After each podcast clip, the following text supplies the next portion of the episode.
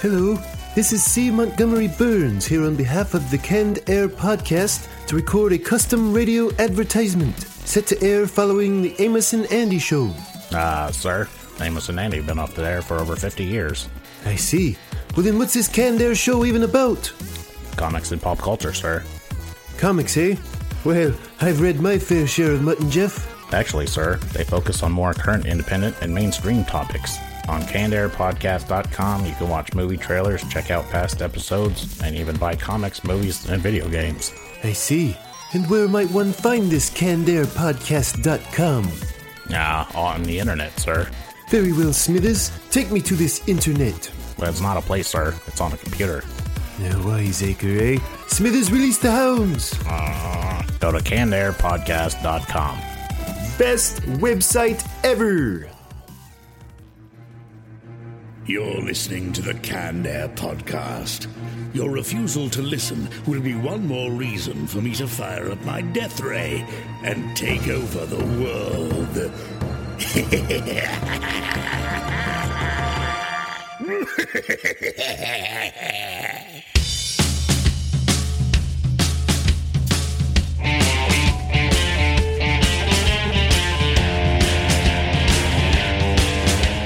Hello, everyone, and welcome to this, the fiftieth episode of Canned Air, a tribute to comics and pop culture. I am Jeremy Colley. And I am Jack Doherty. I'm Jeff Holcomb. And joining us today, we have Jennie Wood of the graphic novel Flutter. Thanks for being with us, Jennie. Thanks for having me. I'm excited to be part of the fiftieth episode. I'm not sure how much of an honor that actually is, but we're, we're glad to have you here. All right, a lot to talk about today. We have some D V D releases to announce, uh, some sad news about the Fantastic Four coming up, and after all that, we're going to get with Jennie Wood and talk about her Project Flutter a little bit more in depth. But before we do all that, let's get to recaps. Recaps! All right, Jack, you have something on Deadpool. Yes, it has been confirmed that uh, it's going to be part of the X-Men cinematic universe. Kind of like how all the Marvel movies are conglomerating together one way or another. Mm-hmm. Apparently they're copying. Uh, well, why not? It's a sure. successful formula. Yeah, yeah. yeah, it works, I guess, so might as well keep up with the Joneses, I guess. Right. Are you a fan of the uh, Marvel universe there, Jennie? Yes. Any in particular stand out for you? Well, I don't know. There's there's a lot. What about you guys? Oh, well, I'd say most recently Guardians of the Galaxy was awesome. Yep, I can't uh, wait to see how they pull the rest of that together with everything else. Yeah, what else was good? Uh, the first Avengers, I mean, that really set the uh, whole thing into motion, really. Well, yeah, after they teased putting it together the years before with yeah. Iron Man and Hulk and all that, Thor. Right, yeah. And all the time we thought, Uh, oh, that'll never work. How yeah. are they going to do that in a movie? And here we are. Yeah, I even like the Thor movies, so... Oh, wow. Okay. Yeah. Well, I I have a thing for Kat Denning, so... And uh, she has some of the best lines. I think she steals almost every scene she is, but uh, she's in, but uh, I'm biased, so... Right. Now, was she the one that made the appearance in uh, Agents of S H I E L D? Which, who was she in the... Did she get was in the Thor film? She's Natalie Portman's assistant. Yeah. Oh, I was thinking of. Uh, who was oh, it? You're thinking of Sif. Sif, yes, yeah. Lady okay. Sif. But uh, okay. She's nice too.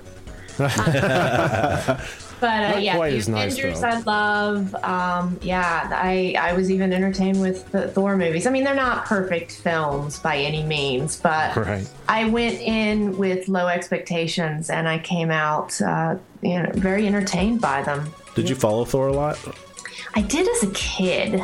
Uh, I found myself really drawn to uh, Thor and the Hulk, uh, probably the most of. Well, and of course X-Men too. But uh, of all, like the just the single comic superheroes, it was it was Thor and the Hulk. But I was.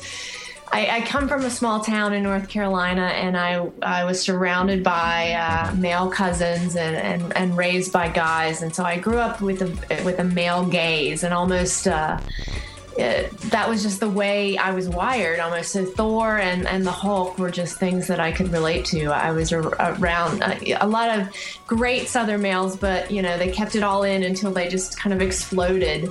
Uh, not at me, but. Um, I uh, yeah, I'm not. I'm not saying that these are horrible guys by any stretch, but uh, I I could uh, I picked up those comics, those characters, and they were familiar to me. They're good books, especially when those two get together and fight all the time. And now the the uh, new cartoon series uh, Avengers Assembled, and the second season just came out, and those two are buddy old pals. Oh my gosh, it's hilarious. Well, they have too. to be now because of the movie. Yeah, yeah. Like there's one part Thor was flying in the air and Hulk was falling. And he reaches out his hand, and they, like, high-five each other as Hulk falls past Thor. Oh, God. It was hilarious. Jesus. Oh, well. I'll just take your wood for it. Alrighty. But, uh, yeah, for Deadpool and the Fox Cinematic Universe, mm-hmm. we'll go a little bit more on that later on. I'm sure you have some news oh. about that, but yeah, that's all I have for that. Very cool.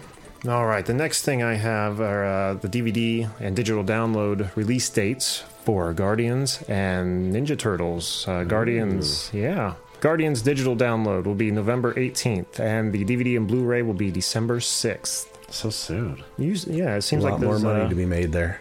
Yeah, that's true. They're just going to milk that, that one. True. They destroyed the box offices. Yep. They got to make more money while the iron, strike while the iron's hot, right? That makes sense. Uh, T M N T release date, digital download November twenty-fifth, and D V D and Blu-ray December sixteenth, for those of you who just can't wait to get your uh, hands around a copy of T M N T. Jeremy. It's also in time for the holidays, those releases. Yeah, that's true. I thought it was going to be a while before, at least Guardians. Well, I was thinking January for both, but hey, we're getting them early. Merry fucking Christmas. Moving on. We seem to uh, recap a little on S H I E L D a little bit every every week after what we've seen the previous week. And the last thing we saw was Agent Simmons is uh, working for the dark side. That can't be true. It can't be true. It's like that, that small teaser trailer that we were talking about earlier today. She can't be working for him. It's got to be uh, an assignment or something. Yeah, I, I hope not. Are you a fan of S H I E L D? I am not. But now I'm curious. Uh, yeah. Well, someone going over to the dark side. So. For those of you who don't know much about S H I E L D, what has happened since the uh, Captain America Winter Soldier movie is Hydra has infiltrated S H I E L D and taken over. And uh, one of our most beloved agents from the television show, Agent Simmons, has been missing for the first few episodes of this new season. Mm-hmm. And a little teaser trailer has shown her working in a lab for Hydra. Yeah. And we are just distraught. Yeah. She was one of my favorites on She's, the freaking yeah. team. Yeah, she is one of the... Even though she didn't have huge parts, but she uh, was, yeah, one of the favorites. I think you're right when you said uh, she's probably like a double agent or something. She she's, has to be. Yeah, she's too She's too uh, pure. Mm-hmm. Sounds like they're just playing with you, like it's a tease. It's working. Uh, yeah, yeah. A well-baited hook, and I'm, I've been reeled right in. Especially since they broke your heart at the first... Was it the end of the first episode? To find oh, out yes. that she wasn't there. Yeah, that, uh, uh, what's his name? Fitz? Fitz, or, yeah. yeah. was just imagining her there the whole mm-hmm. time. Oh, yeah, spoilers. Yeah. A little late for that, but whatever. Anyway, I just had to voice my, uh, my, my concern, I guess I would call it, on that. Yeah. So, all right. Jack, you have something on uh, Nightwing. Yeah, back in, I think it was earlier this year, there was a Kickstarter to do a Nightwing uh, web series. And it finally came out. It came out on, uh, the first episode came out on September twenty-ninth. And right now there are two episodes up. The first one's called Deathlock. Not Deathlock. Uh, I did the Death same Stroke. thing like yeah. a week or two ago. There's too many of the dead names and superheroes. Uh, Deathstroke. And the second uh, episode is called Origin, I think. Okay. I, I haven't I haven't seen them yet. They're both about eight-minute episodes. And the third one will be out... next week, I think, something like that. So these these eight minute episodes, is that the episode in its entirety, or are they yeah. like teasers? No, really? It's just little short, ten minute, eight eight ten minute episodes. Hmm. I don't know how many they're gonna do, but it, it doesn't look too bad. Well, yeah. I mean, well, what do you expect for a uh, you know a, what is it, a YouTube series, right? Yeah. Yep. I'm, I'm gonna put the I'm gonna put the episodes. I'm gonna update the the website so you'll be able to go right there and watch them. All right. Sweet. Alrighty. Anything else? Nope. That'll do it for recaps. Recap it! All right, and with that, let's move right into the rumor mill. The rumors! Can't get away from the rumor mill. Yeah. Rumors! Jack, you have something on Doctor Strange. Yes, there has been another name that has come into the rumor mill of who's going to play Doctor Strange. Oh, I thought they had, like, signed Joaquin Phoenix. That's what I thought until I saw this. Well, I saw it yesterday, I think. And who they picked, at first I was just like, uh, but then I saw a picture of him, and I think it could actually work. Patrick Wilbert. Putty. What? No. What? No. Uh, Ethan Hawke. Ethan Hawke? Yeah. Handsome Hawke? Exactly. Wow. Actually, yeah, he could probably do it. There's, I saw a picture with he had kind of a goatee and mustache. and I yeah. thought for a minute you were going to say, you know what? He is handsome. Oh, that'd be hilarious. He's got that smile like. October first, Handsome Hawke was formally offered a contract, and the the actor accepted over the weekend. Now it's down to brass tacks, salary figures, and a six-picture picture deal being offered. That's the rumor. So what about uh, well, uh, the other guy? What was his name again? Joaquin Phoenix? Joaquin. Yeah, yeah, I don't I don't know. I have no idea. I didn't find anything else about that. Maybe he retired from acting again. Remember? He's going to get back into rap. He's yeah. like, I, I have to make a sequel to that documentary. No, please. I watched that documentary. I, I, I am a fan of Joaquin Phoenix, the actor, not the, uh, not yeah. the rapper. But I did, I, you know, I was too curious. Had to see that. And what'd you think? It was a train wreck. I mean, I barely got. I mean, if I didn't love him, I, I would have turned it off in ten minutes. Right, and. You know, I, I turned it off maybe fifteen, twenty minutes into it. I was just like, I can't do this. I tried. I promise you I tried. I just could not do it. And like you said, I am a fan of his work. Um, most memorable for me, anyway, was Signs with uh, yeah. Mel Gibson. Yep. Love yeah. that movie. And uh, I thought he was really good in that. Swing away. Swing away, Meryl. Okay. Love that movie. So that's what you see. This is what you get when you make decisions like that documentary. They choose other people to play Doctor Strange over you. Because he made a stupid documentary. But no one knows, was it really real or not, except for you. We were going to use you, but then we saw your work with Casey Affleck, and we're like, ah, uh, no. Was it real? Uh, it was he, a real movie. Documentary. Well, he claims it was uh, all for like an all part, like all an act. But I don't know. I, he was pretty fucking loopy, man. Because there were like... Uh, I don't know if it was like cell phone video of him at one of his quote unquote rap concerts where he was getting in a fight with somebody in the crowd and like jumping off stage at him, trying to attack him. You didn't see that? No. Mm. I guess I'm lucky. I don't know much about it. Just seeing clips of it and what people have said. That's all I know about it. I was like, ah, I don't know if I'm going to go down this path or not. Even if it was an act, I mean, it still makes you think, well, why would you do that? Even if it was fake, you look like a fucking idiot. That's like the, uh, uh, what's the guy's name that does Borat? Oh, I've never oh. seen any of those movies, and people, a lot of people love them, but oh. it's it's too much for me. I don't even. I, now that I know that it's a whole act and stuff, or that he's just screwing around the whole time. My God, you have to see Borat. Yeah, you gotta see that. That was fucking hilarious. I don't know. I think I'm better off not knowing. You're go- you're gonna see some. Uh, Some gross naked men oh, I know. in the process, yeah. but uh, yeah. I can handle that. I'm used to that. I can handle that. All right. Anyway, I watched the Watchmen. That was enough. Doctor Manhattan. That was a big old flop. It was a three D two when I watched it. Yeah. I didn't expect it. Yeah. The hell are you talking about? The Watchmen. Watchmen with the blue, uh, Doctor Manhattan. Doctor Manhattan. Yeah, the big oh. blue guy. Yeah. What about him? Those nutty buddies were showing, and just kind of slapping your face on screen. Jesus. I thought he had like the anatomy of like a Ken doll in that movie. Like, no, no, no. He no. was what? Uh, yep. Smiling and all. He vaporizing. Uh, they see. Pew, pew. You could see Doctor Manhattan's junk in that movie. Yeah, yeah, yeah. We saw it on IMAX. It was horrible. Wow. At least uh, when he's floating Indian style from the rear, they didn't show them. uh, no hanging brain or anything. No, no. Gross. We're so sorry, Jenny. We, I, no, I no, I love it.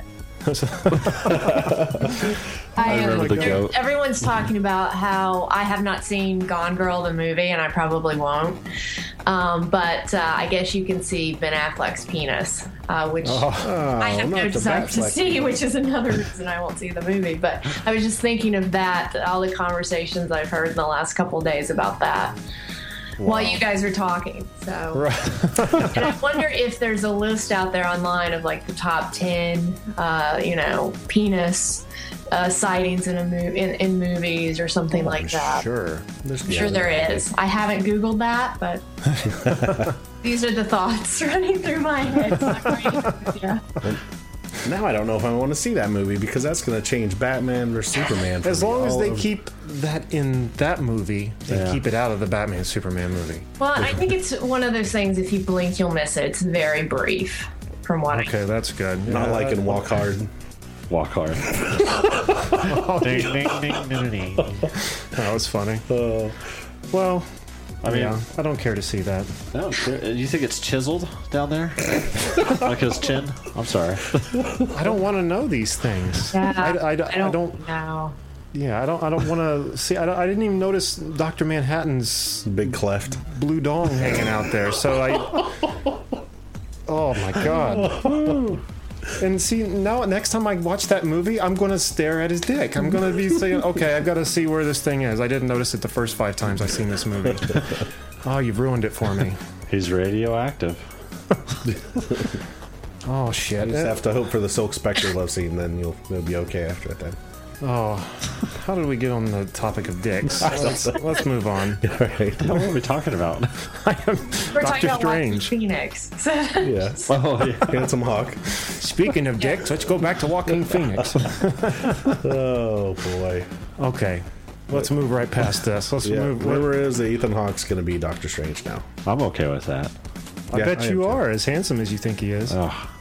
It's not Channing Tatum.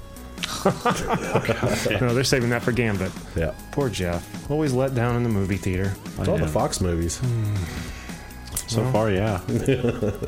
Well, Spider-Man wasn't bad. No. It's Sony. And there weren't any penises right, in the Spider-Man movies. I'll prove you wrong. Okay, we got to get past this.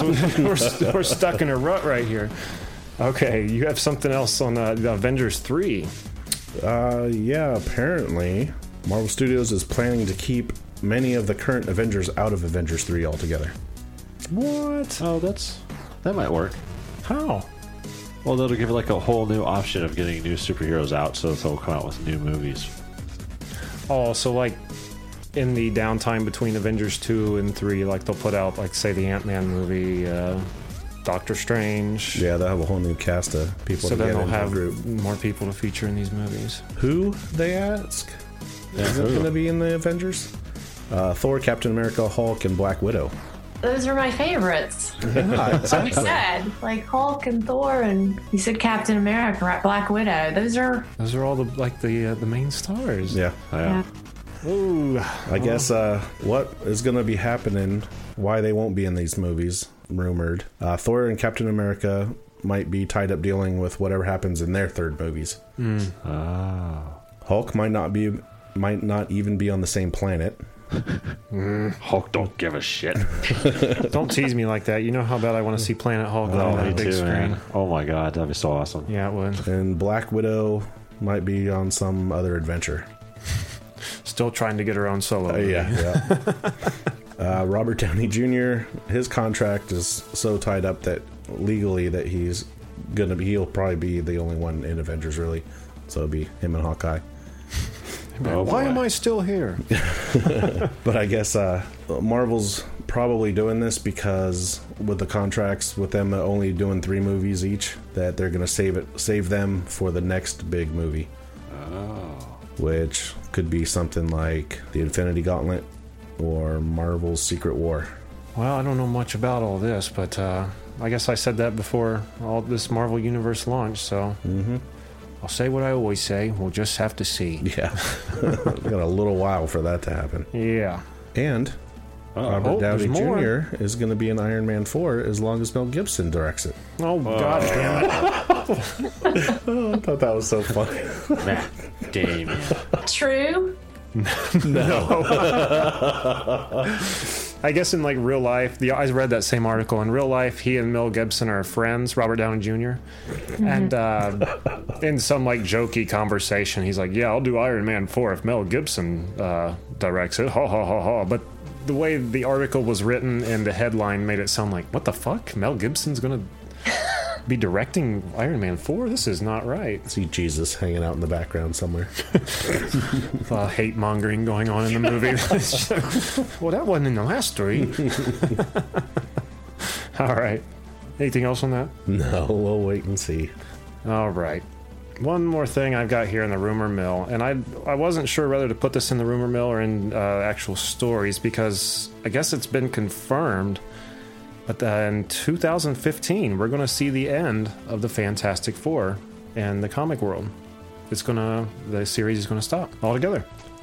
Yeah, that's a Marvel. Jeff shrugs. He's like, I don't give a shit. They always die. Oh no, they're not killing them off. They're ending the the series. Oh, they're ending it. They're ending it. What's I think it was six twenty-five, issue number six twenty-five, something like that. Yeah. But um, I guess the Fantastic Four uh, comic series hasn't been a huge seller. I mean, in the uh, height of popularity of the Avengers and all the other big screen superheroes, and the other two Fantastic Four movies. Uh, hmm.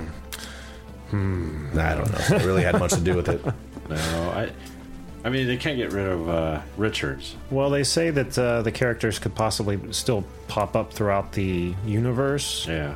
But uh, as for the Fantastic Four run itself, it's going to end. I agree with you. Reed Richards is such a huge part in that universe. Um, He's one of the big brains. Yeah. Right. But this, but this comes down to uh, business is why this is happening. Because Marvel C E O, uh, how do you pronounce this, Isaac Perlmutter, is angry with Fox after previous negotiations uh, over the movie rights. So I guess, uh, yeah, they were trying to get the Fantastic Four back from Fox, and had even offered, you know, hey, we'll give you full rights to Daredevil if you just give us back the Fantastic Four. They weren't doing it. No. So he's, or they, Marvel, is discontinuing this uh, book because they do not in any way want to promote the movie coming out next year. They don't like what they're doing to it? No, well, I think they just want it back. Mm. I mean, I don't know if, what they think about what they're doing to it. I wouldn't imagine they liked it, but... Uh, probably has to do with some of the plans they want to do. With plans on the whole cinematic universe thing, what they want to do, they probably want to have maybe Reed yeah. on it, too. Yeah, it would be awesome to see that happen, but I don't think we're going to see that happen for a long time with any of them. X-Men, Spider-Man, Fantastic Four, they're going to clutch that as hard as they can, and understandably, I would too. This is what I think is going to happen. Once the superhero uh, in the movie theater thing has run its course, then maybe they'll try to sell it back. Probably. When watch when they release the movie, it's going to flop horribly. Like, yeah, just take it back. We didn't want it anyway. Yep, and they'll be like, hey, uh, is that, that uh, offer still standing? We screwed this up big right. time. I don't know. I, I hope the movie's good. I think I'll end up enjoying it, but uh, it's just hard to believe that the, one of the very first, if not the first, uh, superhero family of comic books yeah. is going to be discontinued. Mm-hmm. I so, think they'll bring it back, though, once they get like down the road. I was reading about this today, too, and it just oh, feels you? like a temporary end. You know? I sure hope so. This is like a temp... A, a temper tantrum fix. Exactly. Right. It's empowering. it's it's passive aggressive. Like, we're going to end it, and if you want yeah. it back, give us the movie back. Not fair. They won't give me my heroes back. It's pretty ingenious, actually, because you know this in turn will probably get a lot of fans, you know, pissed off toward Fox. Just give oh, them back yeah. their movie rights already. You know, serious. I'm sure it'll come back in a like like you were saying, Jenny, in a number one form sometime down the road. It's just. uh I don't know. When I heard that, I was kind of sad. I'm going to go buy the shit out of these last yeah. few issues. yeah. I'm not. Yep. I'm not currently reading them, but I'll buy them the last few. As soon as you told me that, about that today, I was like, I'm going home and fixing up my pool list. All right. Anything else on that? I'll take that as a no. That'll do it for the rumor mill. The rumors can't get away from the rumor mill. Yeah. Rumors. Well, with that, uh, let's move into some comic talk. I love this part of the show. It's so much fun. So who wants to go first this week? I'll do it. Jeff wants to go first. Yep. Awesome. What you got, Jeffrey? Um, it's the one I said I was going to read last time, but I didn't send it out. I gotta read Warrior Chicken Pollo. It's a spin-off of Chew series. I don't know if anyone knows what the Chew series is about, actually. I do not. No, the uh, the Chew series is basically... I'm going to talk about that a little bit because I want to really talk about it later on. But the uh, Chew series, basic recap from the very first issue you'll read, is about a gentleman, which I won't give out a name because I can't remember it anyways. he, anything he eats, he can recall the whole past history. So when you see him, he'll only eat like beets or something because he can see it grow in the ground. Recaps of the person who farmed it and put it into a can. Hmm. And if he were to chew like a piece of meat, he could watch it go from birth, grow up into a cow, and then take it to the slaughterhouse, how it was slaughtered, and then all the pieces dispersed out, and then he doesn't like to recall that. That would be cool. I, w- I would love to eat a Twinkie and see the process from uh, starting to being on the shelf. Well, yeah, going that route, that'd be much. I wouldn't want to see a poor animal getting slaughtered. Oh, no, no, no. But the but the uh, the making of a Twinkie. You'd probably throw it away. Like, I'd be like, hey, what'd you throw a whole box of Twinkies away for? A bunch of hog anus, lips, and assholes all being made into... That's so funny you said that, because he ate a hot dog, and it shows, like, a butt of a, a pig and a, the eyeball of a goat. Nasty. Anyway, but, uh, go ahead. This is a spinoff, and it, it's so funny, because throughout the whole series of Chew, you would always hear about Chicken Pollo. Or El Chicken Pollo, you would always see. Okay. It is basically a luchador cyborg chicken. Jeez. Why the hell not? I know. And that's the whole funny joke about it. Is like every time you hear about it, it's like, oh yeah, but Pollo did it correctly this time. And it was like some kind of weird, crazy superhero moment. Um, for this one, they actually gave him his own little series. Um, I'm not too sure if they're going to be releasing any more. They have said that they will. Uh, but it'd probably be like every six months. So okay. Probably two issues a year.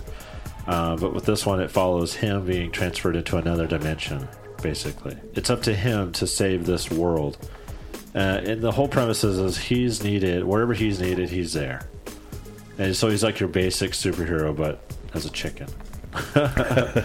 So yeah. With this one, it was very interesting to me because... Uh, He had to fight the forces of grocery mancer, or yeah, grocery mancer. It's so hard to say it. Which is basically like this guy that can turn food into like this evil villain, or these little uh, minions that do his bidding. So like a necromancer makes undead minions. This guy makes groceries.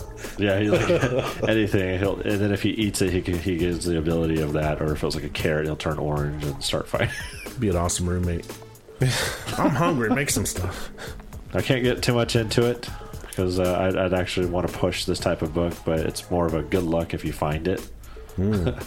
As soon as it came out, they were flying off the shelves. Really? Oh, yeah. The, the reason why I had the copy of this is because I went to a hole-in-the-wall place, which I won't say where it was. We've been to it, but I just don't like to mention that it's the only hole-in-the-wall I know of. When I say hole-in-the-wall, it's because uh, you, you don't really know it's an actual comic store unless you actually go in it. What is this, like some we fucking Mason's secret or what the shit? I, I want to I want to say it like that because it's the only place I can find back issues that aren't tethered. Fair enough. Okay. um, I, like I said, I don't want to give out too much about it. It's actually a good read. If you want to look at a good laugh or anything like that, I would definitely pick it up for anybody. That is Warrior Chicken Pollo. Image. It is. An image title. Double. Good luck. I'll try to find it. Did you like buy them all? Are you trying to hoard them all? I mean, you, you, it sounds like a challenge you're giving out to people. Like, oh, you know, when I went, there was only two copies. Find them if you can. There was only two copies when I went, and I went to Pack Rat, and I went to uh, Laughing Ogre. I'm gonna go hmm. find this book. Yeah, I'm gonna do it first try. Boom. Yep. Chicken I'm gonna go up. Buy this book and then shove it straight up your ass, Jeff. Boy, it must be a full moon tonight or something. This is an odd show we got going here today. I think it's on the verge of a full moon, or it's, it's just red, finishing. The blood red moon or something like that. Was it? It's supposed to be this month, yeah. Is it? Mm-hmm. Well, anyway. Explains it. Yeah. Something needs to. All right. Uh, who wants to go next? I'll go next. Go ahead, Jackery. I've been sitting on this one since July. It okay. was uh, Superman Doomed. Issue number one. Okay. And I thought it was, well, the cover says it's a one shot, but apparently number two is coming out next month, which I'm excited for because it was a really good book. Was it? Yeah, it was. Uh, it starts out, some guys in uh, fighter jets are flying to this island, Next thing you know, the the jets are just getting torn apart out of nowhere. Um, next thing you know, Superman comes and saves them and brings them back to the, the Navy ship. And tell and Superman tells the, the commander he needs to turn the ship around, but of course they're like, no, I'm Navy, I'm gonna do what I want. Navy always doing what they want. Next thing you know, the whole island is just engulfed in flames, and uh, they find out that Doomsday's back. Oh, of course. And he is. They said that last time when he was around, back when Superman killed him, he was more kind of like a larvae, and this oh, really? Doomsday is way more powerful. To the point where anywhere he is, he just destroys anything, just this being there. And he's uh, opening up portals, just bouncing all over the states. Well, the, not the states, but uh, the whole world, just decimating areas. Hmm. And Superman's really the only one that can even try to, to fight him. And the Justice League's like, oh, we gotta try to get him. He's like, no, I'm gonna go do it. So, is that how the panel read? Pretty much, it was just like that. But uh, it was kind of funny because one part, Superman was getting ready to leave, and uh, Batman's like, no, Clark, you can't go, you know, we gotta do this together. He's like, no, I'm the only one who can do it. He's like, here, in case I don't come back, take this, and hands uh, Batman a key to the uh, Fortress of Solitude. Mm-hmm. And uh, what the hell, just Batman said something just like, oh, thanks. And he's like, don't worry, Diana has one too, so... So, was I thought the key to the Fortress of Solitude weighed like uh, like two or three ton, like so that way only Superman could pick it up. I don't know. It was just was a little crystal. Because I remember that because like someone tried to pick it up and they're like, oh, it's too heavy, and he just kind of picks up casually and just sticks right. it in the hole. But after he, he takes off, he ends up flying around the world at like thousands of miles a second, trying to watch for Doomsday to show up. Ends up finding out where he is, beats the piss out of him. There's a huge, awesome fight. They fight, he fights him, hits him up into space. They end up landing on Venus, fighting, and then Superman just annihilates him with his heat vision. And then he ends up coming back. Next thing you know, poof! Portal opens up. Doomsday starts coming out again. Mm. So they start more fighting, and then it's continued. As they always are. Yeah, it was really. I was like, man, why didn't I read this before? You sound very passionate about it. It was good. So. I'll have to let you part of it. Yeah, I'll have to read it. Very cool. After cheesy uh, Silver Age Superman last week, oh, yeah. It's a new fifty-two badass Superman this week, man. So that's Superman Doomed. Doomed, yep. Very nice. All right. Jenny, would you like to go next? Sure. I uh, I actually am going to talk about something that I picked up in July, too, at San Diego Comic-Con. Oh, you went. I went, for, it was my first time there, and I, I it was my first time I had a table there in the small press section. So, oh. How was, was your uh, experience there? It, it, I had an amazing time. Uh, I had uh, great people around me. I, you know, what gets lost in the madness of San Diego Comic-Con with all the movies and T V, and I love all of that stuff. But what gets lost is it's, there's really a great comic convention there, and people that put it on are so nice and organized, and I know that they have a bigger staff than most comic conventions, but I, I just had a wonderful time. I had absolutely no complaints uh, from beginning to end with it. And, you know, the layouts, uh, you know, I like New York Comic Con too, but the thing about San Diego is it's all one level, and I had no t- problem getting from one side to the other. And I had great friends who relieved me, and I, you know, at my table, they would watch my table, and I got to walk around some and just take it all in. It's uh, it's an amazing, I had an amazing experience. Oh, that's cool. You didn't get stuck at the table the whole time. Yeah. Yeah, no, I had, uh, thankfully I had some great friends who I had to go check out the Orphan Black panel. I'm a huge Orphan Black fan, so I probably would have just packed up everything and taken it, which then everyone in that line would have hated me, but um, I wasn't going to miss that. Uh, so yeah, I got to experience it. And then there's just a lot of stuff going on in the evening after the convention. So I had a great time, uh, and I'm looking to, to hopefully go back next year and bring Flutter Volume two. That's that's the plan. Awesome. But this past year, I picked up um, one of the things I picked up that I, I just got to got around to reading is a graphic novel published by Blackwatch Comics, which is a small indie press, and it's called Credence. It's written by Michael Easton, and the art is by Stephen Perkins, and it's just such a beautiful book. It's black and white. It's so gritty.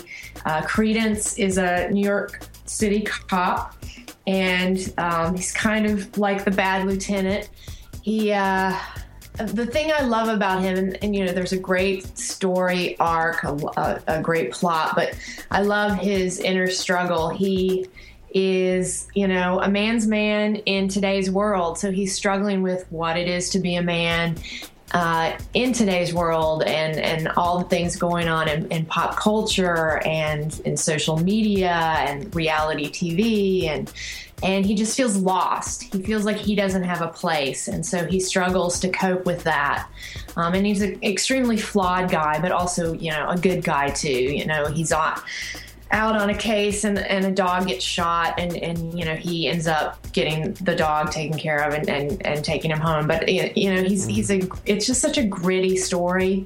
Um, and I think it's an important story. I'm a sucker for anything that explores, you know, what it means to be a man or a woman in, in today's time, in, in gender. Uh, so I love it. Sure. That sounds really good. The title almost sounds familiar, but I might not have ever heard of it before. Came out at some point last year. I just got around to picking it up at San Diego, and, and now just now reading it. So it's okay. Been around for a little while. Sweet. Hmm. That, yeah, I want to look into that. No. I really do. I this, I mean, I like the superhero stuff, and I read a lot of it, but, you know, sometimes I just I want to put the superhero stuff down and read something, uh, I don't know, a little more adult, I guess. I don't so much read superhero stuff anymore. What's that? I get so much reading stuff for the show, I don't get into my stuff in my, my boxes at home. Yeah, well, that's uh, true. Yeah, I've got a stack of comics sitting here that needs read desperately, but what are you going to do? Mm-hmm. Well, very cool. All right. Well, what I got this week is something I've wanted to uh, kind of peek in on for some time. It's a Dark Horse comic. Uh, I'm sure everyone's heard of it. Usagi Yojimbo, the Samurai Rabbit. And uh, the issue I picked up was number two of six of a series going right now called Senso. Um, the only way I know of this character, obviously, is through my uh, teen- Teenage Mutant Ninja Turtle lust. Oh, yeah. Uh, I always thought that character originated with that series, but that's not the case. He was already in his own series and then just kind of had a crossover with the Ninja Turtles. And this year they are celebrating thirty years of Usagi Yojimbo. It, it wasn't what I was expecting. I'll say that. Um, this particular issue is like, set twenty years in the future from the, the original timeline, I'm guessing. But uh, it opens up with a great big battle happening between uh, these two samurai armies. One of them being the rabbits, the others being like uh, bears or cats or like pandas or something like pandas. that. Pandas.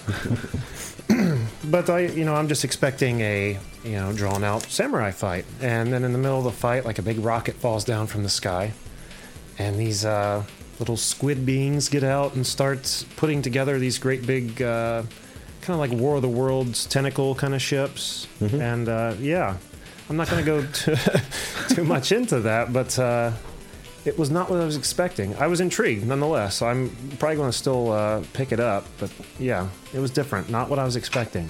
Also, it would be like old time Japan or something like that, kind of. No, maybe the original uh, run is. Um, Like I said, I think this is something special because right in the beginning it says this is set twenty years in so-and-so's future. I don't know the characters well enough to say who right. it is, but um, maybe I can report on that later once I dig a little deeper on Usagi Yojimbo. So he was just a cameo in the old eighties Turtles cartoon. Uh, he had been yes. around for a couple years before that still. Yeah. Well, they would have had to have uh, originated the same year because the Ninja Turtles are celebrating well, yeah, thirty years this year, too. Yep.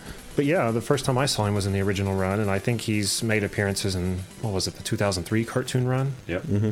Perhaps, but yeah. So check it out. Uh, it was a good read. I'm going to keep reading it. I always loved how his ears were tied back into a, like a ponytail. Oh, yeah. uh, something about that always just was cool. Yeah.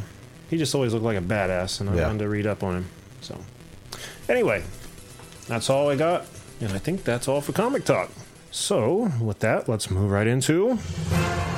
Real World Heroes! Jack, who do we have this week? This week? This is a sad one this week. Oh, sad. Uh, it's, yeah, it's been a while since I think the only second one we had was a, a sad ending.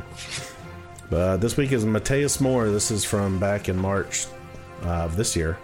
Okay. Um, he and his friend Michaela were going to go do a high school dance. And before that, they were walking along some train tracks on the way to go pick up some snacks. They were walking down the, ra- the railroad tracks, just hanging out, not paying attention to what's going on around them. Um, I guess the, the train tracks went past a youth's baseball field, and a lot of players and fans saw them walking and saw a train coming up on them.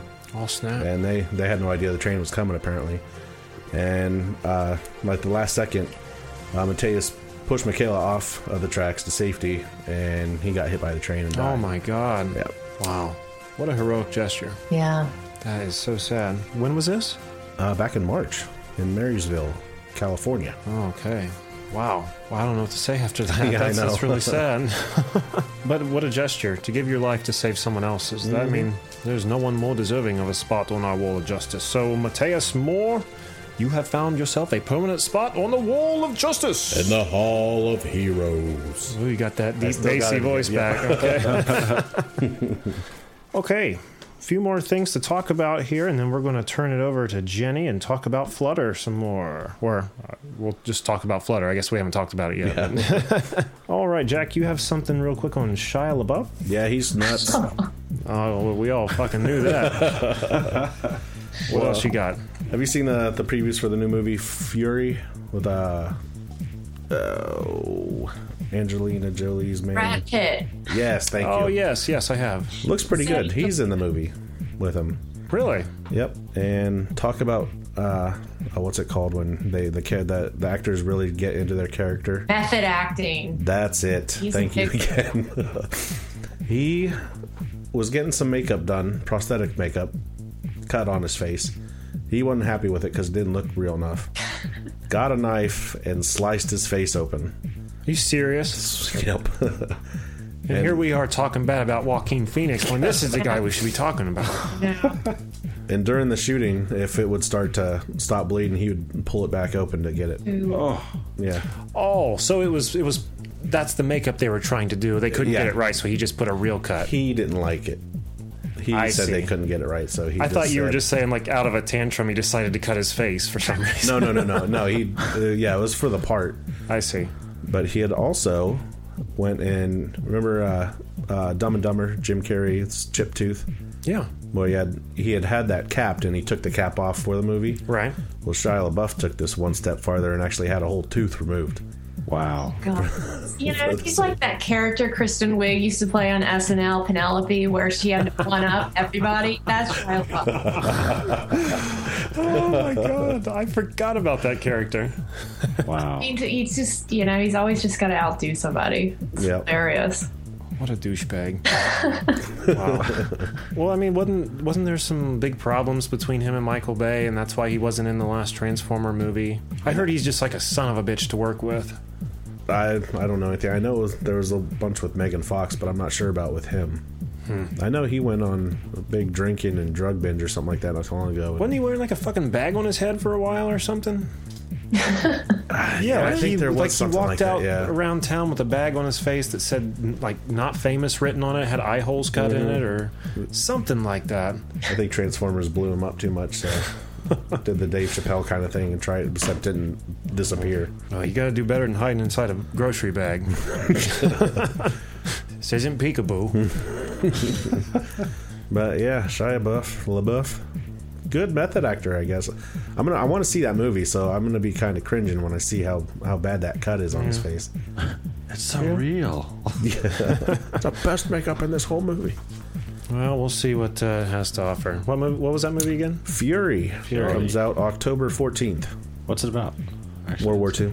You know what I noticed in the trailers for that movie is Brad Pitt has almost the same look he did in uh, yep. Inglourious Bastards. Yeah, that's almost why I thought it was going to be a sequel or something like that. Identical. I was like, eh. Mix it up a little there, Brad. All right. Anything else? Nope.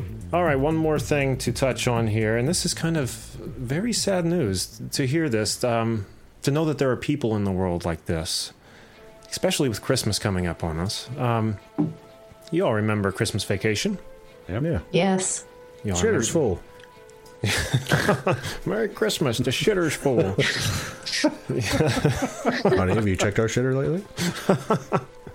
Well, um, right here in Ohio, just south of Cleveland in uh, Medina, there's the uh, Castle Medina. Knoll Museum. Medina. Pardon me. Yeah. And in this museum is Cousin Eddie's R V. What? Yes.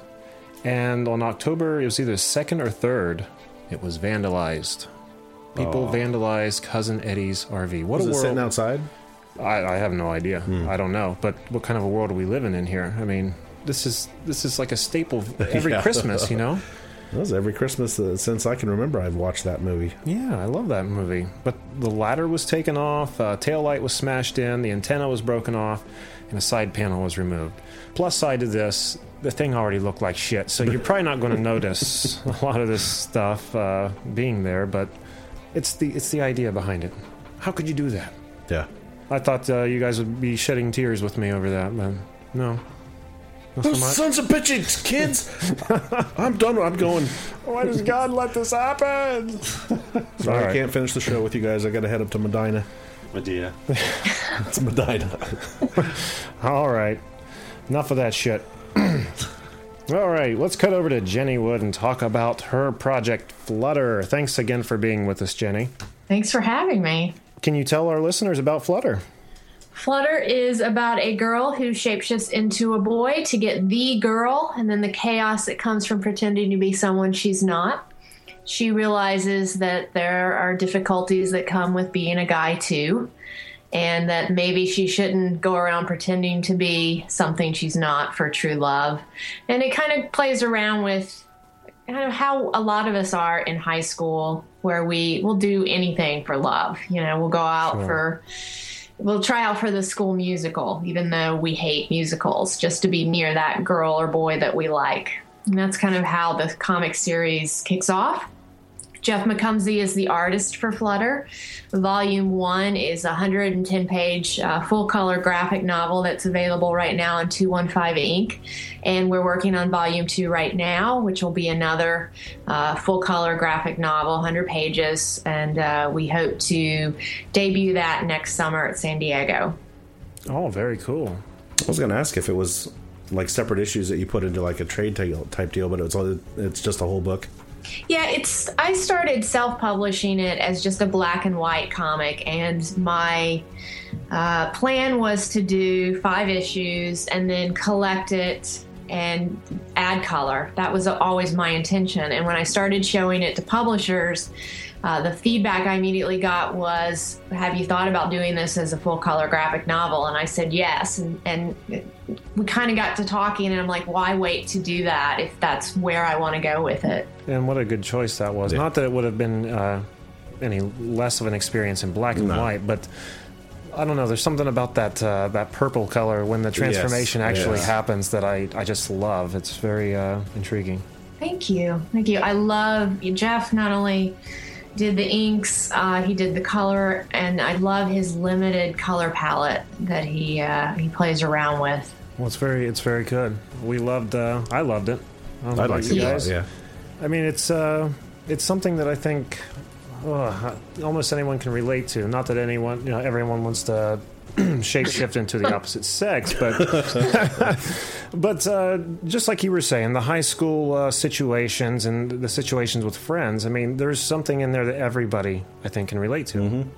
Thank you. I, you know, it comes down to, I think most people go through some point in their life where they're uncomfortable in their own skin, and, and they have to, yeah. you know, learn to love and accept who they are.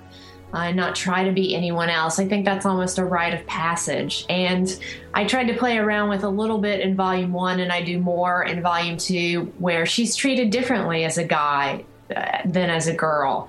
And that, that plays into it a lot, too. We're treated differently in junior high or high school based on if we're a jock or if we're, I, mean, I don't want to go all John Hughes here, but if we're you know, in the theater or whatever, we're treated differently by, you know, what we like and what we're good at. Right. Well, thank you so much for, uh, you know, sending us a copy of the book to look at. That was uh, very generous of you. Thank you. Thanks for reading it. Oh, it was our pleasure, really. Um, another thing that we noticed about the character is that uh, they're in vulnerability to being hurt. Now, is that going to be more light shed on that later in uh, Volume two, or...? Yes, I mean, the, the main character, Lily, learns more about why she is the way she is and kind of the backstory of, of how she got to be to, you know, the, a person who can shapeshift, a person who never gets, she never gets sick, she never gets the flu. When she falls off her bike, uh, she never gets bruised. She plays around with cutting uh, her arm to, to just see if, if, you know, it'll heal, and it does. It heals right away in Volume one, and Volume two delves deeper into why why that is, like how she got there, and, and it's it was all I don't want to give away too much for people who haven't read it, but it's part of a larger story to deal with her dad uh, and why they're on the run. Gotcha. Okay. Oh. Awesome. I can't wait to follow up yeah. on that. Yep. So how did you and uh, Jeff come to work together in the first place? A mutual friend. I started working on Flutter at Grub Street, which is an independent writing center here in Boston. Uh, and, and now, five years later, uh, I'm teaching a graphic novel comic writing course at Grub Street, the one that I took five years ago. And uh, when I was working on Flutter, the instructor there, Jorge Vega, uh, loved my idea and said he knew an artist that he thought would be perfect for it, and that artist was Jeff. So he kind of set us up. It was some collab, you know, looking for artists is kind of like dating. And I hate dating. Yeah. I always have. Uh, so I got lucky with that. Uh, he introduced us, and, and Jeff not only wanted to see the script, he wanted to see all the character sketches. Uh, and uh, I don't mean drawings, because I can't draw, but just uh, descriptions uh, down to, you know, I, I write really in-depth. Um, Alan Moore would be proud. I write really in-depth character descriptions of like what the characters have in their fridge, and Jeff wanted to see all that, and who knows if he read all of it, but I love that he had the same amount of enthusiasm for the project. And then he was able to kind of take what I had in my head and, and create that, and in some cases better. And that's, you always want to look for enthusiasm in a collaborator and someone who just gets your vision. It seems like you guys have a good thing going together. Yeah, it's, uh, you know, I mean, again, it's, you you don't always find that, but it, you will if you keep, you keep searching. Sure. Well, it sounds like your search is over. Now, you also have some other projects out there. Um, First of which being an award-winning New York Times best-selling comic anthology. Uh, is it FUBAR? It's FUBAR, yes. Can you tell us about that? FUBAR is actually Jeff McComsey's baby. He's the guy who started that, and it is an ongoing anthology that takes actual events from history and places zombies in them. So there are two World War Two anthologies, one set in the Eastern Theater and one set in the Pacific Theater. And then there's American History Z, which t- is all of American history, but with zombies. And my story in that is the Lost Colony. I got to play around with what happened to that lost colony, what really happened. Um, wow. hmm. And yeah, so it's ongoing. Next is going to be FUBAR by the Sword. So we're doing a lot of medieval sword play. Uh, I'm doing Joan of Arc. That's a story for that. And Jeff just uh, released uh, Mother Russia, which is a full graphic novel that is all him, uh, based on a character that he did uh, in an earlier FUBAR. So it's an ongoing series. It's a ton of fun. We, we all do research. Uh, we research the actual event, and it's usually in that research where we find a unique way to bring in the zombies. Yeah, that looks awesome. I, I think Brooke would probably uh, eat that series probably, up. She yeah, loves yeah. zombies. Everything's better with zombies. Yes, it is. Very cool. Can't wait to check that one out. Now, you also have a, a new novel out this year, right? Uh, Boy Like Me.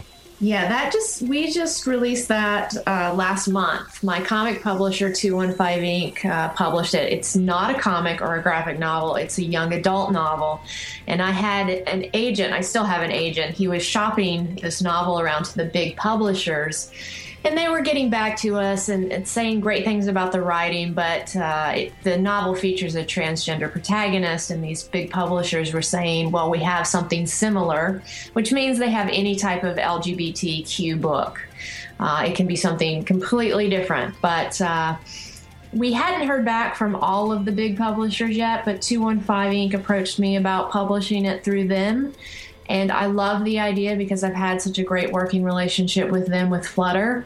I also love the idea because um, you know, the the whole uh, transgender issue is something that uh, is very important to me, and I wanted to make sure that uh, the promotion of the book was done right with press releases. The, the language can be Um, tricky for someone who doesn't know. You know, I just got this image of someone at a big publisher house who didn't really know the book or didn't really understand and, and trying to write a press release about it. And that made me uncomfortable because it means a lot to me uh, that this book and, and, and the subject matter is treated the right way. And understandably, yeah, I mean, when you go with a big publisher too, uh, in traditional publishing, you don't always get to pick the book title or the book cover and all of that stuff. Uh, I mean, I think it's important to a lot of most writers. It, it should be. Yeah. And I think artists in general, um, you know, you yes. sit, you, you put so much time and so much blood and sweat into these projects that, you know, you, you, care for them like they're almost a being or something. You know, you want to make sure they're done justice and that they're uh, treated correctly. I can totally relate to that. Yes, exactly. Very cool. Now, you also recorded some uh, music to go along with the novel. Is that right? Yes. The woman that uh, the transgender protagonist, the transgender protagonist's name is Peyton, and he is assigned the female gender at birth, but he's a guy. Uh, he just happens to be stuck in the body of a girl. He thinks he's stuck for a while. Um, and everyone in this small southern town, uh, you know, he's got some really supportive people around him, but they think he's a butch lesbian. They don't get that he, that he's a guy. And this girl that he meets does get it. She is from a military family. Uh, she's lived all over the world, so she's a little more seasoned. Uh, a little more sophisticated than people in the town, and she just gets it. And the songs are from her point of view because uh, it was a way to kind of uh, just flesh out the songs that are mentioned in the novel. Uh, I'm a singer, songwriter, guitarist. I've played in bands in the past, and it was a way for me to just kind of keep in touch with that. I I don't, I'm not in a band right now, and it was just fun. It was, it was a way to bring her voice in too, and not just reference the songs in the, the novel. I had an idea when we were taking it to tra- traditional publishers to put a C D in the back of the book, oh, uh, but cool. two fifteen doesn't have the funds for that, and uh, I just put them up on my website. Very cool. Uh, so, I mean, do you have any other, you say you have been playing music for some time, like, do you uh, have any other, like, recordings out? I, you know, I have some old stuff with the bands I played in in Chicago, which is where I went to school, where I lived before Boston, um, but nothing right now. I okay. I want to, uh, you know, keep finding ways to incorporate music. I always love when I, I see someone who's done that. I think Melissa Oftermar from Hole did a graphic novel and included a C D with it. I mean, it's been done a lot of, you know, by, by other people, definitely. And I always love that. Wow. I haven't heard that name in a long time. She used to play for the Smashing Pumpkins, actually. Yep. Yep. It was Billy Corgan who recommended her for Hole. Yeah. Wow. Now, I got the chance to hear a few of the songs that you uh, have on your website there, and I was getting a very uh, nineties Smashing Pumpkin kind of vibe out of them, actually. It's, it's funny you say that. Those are the first songs I learned how to play on guitar. I remember when I, uh, the song Mayonnaise from Siamese Dream, when I figured oh that God. out on guitar, I thought I was king of the world. Or, like, I was so happy. So, I, yeah. Wow, that I, is I think, so creepy. I had the same experience with that song. That was uh, one of the, not the first, but one of the first I ever learned to play. Well, oh, and it's I fun think to the find first that. songs you learn how to play on guitar stay with you. And then, I mean, they're they're just there in, in stuff you write too. Exactly. That's heck awesome. Yeah, I could still play the heck out of For Whom the Bell Tolls. Bass and guitar, I think. Well, not Can so you much really? guitar, yeah. Wow. That's awesome. Yeah, the, the Pumpkins were Uh, such a big part of my growing up, so to hear you talking about them and what you know what they meant to you, that's awesome. I love that. yeah I uh, uh you know those are just uh, uh Pumpkins, Nirvana, oh, yeah. Hole, these are uh bands, Sonic Youth, Sonic Youth um and I was even into to Soundgarden to to a lesser degree too, but just uh, th- those are the first uh, songs I learned how to play, and so they're just they're part of me. It's, sure. That sounds kind of cheesy, but it's true. Not at all. No way. Not at all. Not at all. That's awesome. Well, where can uh, people get your work at? Um, everything is available. There are links through my website, so the easiest thing to do is go to jennie wood dot com, but Flutter is available for sale at Comixology, uh, amazon dot com, two fifteen Inc, Uh, even like barnes and noble dot com, uh, select stores. And same thing with A Boy Like Me. It's available through Amazon uh, and select stores. So, And uh, if you're okay with it, uh, we could put one of the uh, songs from A Boy Like Me at the end of the episode if you'd like. Yeah, that'd be great. Sweet. So, yeah, stay tuned after the episode for that. Yeah, people can listen for the uh, Pumpkins, Billy Corgan influence, minus the layers and layers of guitar, because it's just a girl and her uh, one guitar. Oh, wow. Well, it sounds good. It sounds really awesome. I was definitely digging it. I was like, she is definitely a child of the nineties. Yes. Awesome. All right. Well, we'll also have links on our website uh, to direct listeners your way. Uh, Jack, what else we have on there? Oh, we got show recaps. The Heroes Wall of Justice, photos, videos, uh, contact us page, send us an email. Uh, we got the Canned Air store, the Canned Air comic book store, and the Canned Air movie store. Canned Air movie store, yes. Also on the website, check out the Cincinnati Comic Expo comic book that Jeremy put together with all oh, the yeah, photos yeah. and the sites and stuff that we saw at that place. It was awesome. We also want to send out a very special thank you to Nag- Natalie Aument, who has sent us some fan work in celebration oh, yes, of our yes. uh, fiftieth episode. So uh, it's going to be on the website, and we're going to... throw a link, too. Yeah. yeah, we'll throw a link to her website, which is aument design dot weebly dot com. Go over there, check out her uh, artwork, and... Uh, jump on the website, check out the artwork she did for us, and I'll also throw it out on Twitter for you people. Uh, anything else? Hey, if you want to send us some fan art, we'll uh, throw that on the website with a link to your other work, too. Yes, yes, we love getting fan art. We haven't got a whole lot yet, but uh, every time it comes in, we just get giddy as little girls. So. All right, I think that's going to do it for this week. So until next time, I am Jeremy Colley. And I'm Jack Doherty. I'm Jeff Holcomb. I'm Jennie Wood. Thanks for having me. Oh, thanks thank again you. for being with thank us. Thank you. Happy fiftieth we'll... episode. Oh, thank you so much. Didn't think we'd be here, and here we are. Yep. Well, thank you, and uh, we'll talk to everyone next week. See ya. Bye, guys.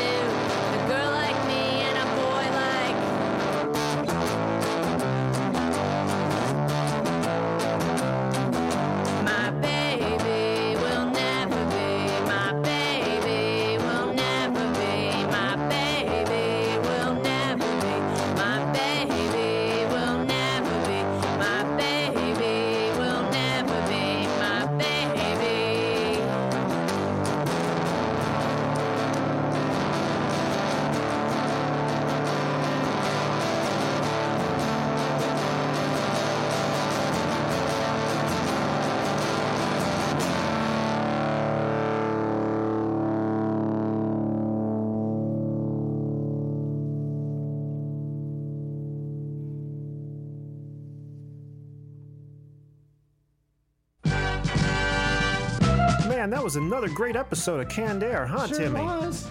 Let's go outside. All right. Hey, kids. Oh, my God, who's that?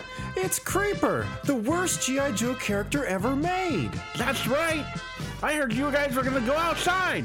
Why don't you stay inside and go to w w w dot canned air podcast dot com, where you can get the scoop on past episodes, see movie trailers, and go to the Canned Air game store, video store, and comic book store. Yay! With canned air podcast dot com, we'll never have to go outside again. Now we know. And knowing is half the battle. G I. Joe!